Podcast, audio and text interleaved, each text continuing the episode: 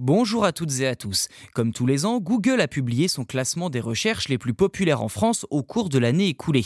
Et évidemment, l'actualité guide largement les tendances de ces derniers mois, avec sans surprise de nombreuses requêtes relatives à l'intelligence artificielle. ChatGPT est en effet en tête des recherches d'actualité en 2023, devant guerre Israël-Hamas et la tempête Kiaran. Dans la catégorie IA, les utilisateurs ont essentiellement cherché des services pour créer des images, mais aussi pour reformuler un texte ou encore pour faire des PowerPoint.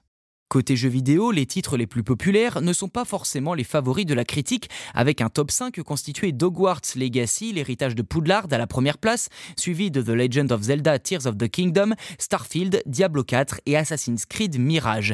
Côté télévision et séries, The Last of Us domine les débats, suivi par Ginny, Georgia et One Piece. Le cinéma a quant à lui été marqué par le raz-de-marée Oppenheimer, Barbie, Avatar 2, mais aussi Astérix et Obélix et Creed 3, ce qui n'entre pas en corrélation avec la liste des acteurs et actrices les plus plébiscités par les internautes français, puisqu'on y retrouve Brigitte Bardot, Jérémy Renner, Mathieu Kassovitz, Adèle Exakopoulos et Raquel Welch. En musique, là encore, ce ne sont pas forcément pour leurs derniers albums que les artistes font l'objet de recherches Google. Le top 5 se compose en effet de MHD, Julien Clerc, Juliette Armanet, Lazara et Amanda Lear.